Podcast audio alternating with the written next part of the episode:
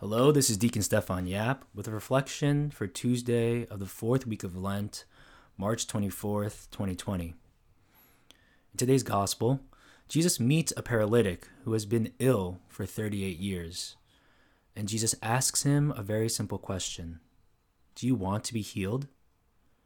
It would seem like a trivial question because we hear that the paralytic has tried multiple times to wash in the pools of Bethesda but he has not been able to because people would get in before him.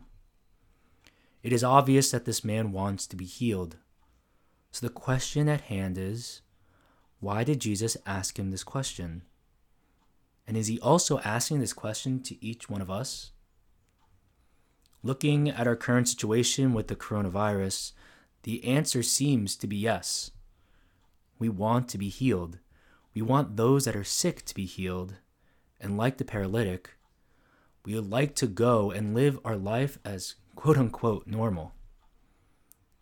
And the answer seems to be easy and obvious when it comes to physical ailments like the coronavirus or cancer or paralysis or just a simple common cold. But what about ailments that might not be that obvious, like an addiction or perfectionism or a sinful habit that we may have? These can be just as debilitating as physical illness, but we sometimes find comfort and solace in them. In a way, they can be our mat that we lay on. In this way, these might be more difficult to be healed from.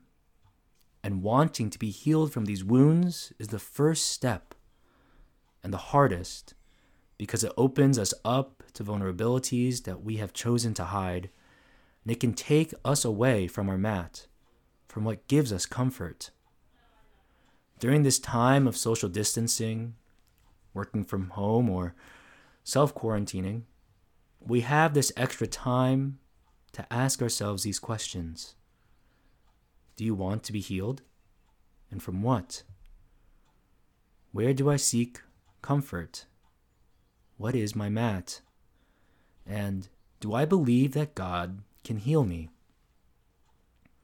Do we have the same faith in Jesus Christ as the paralytic does?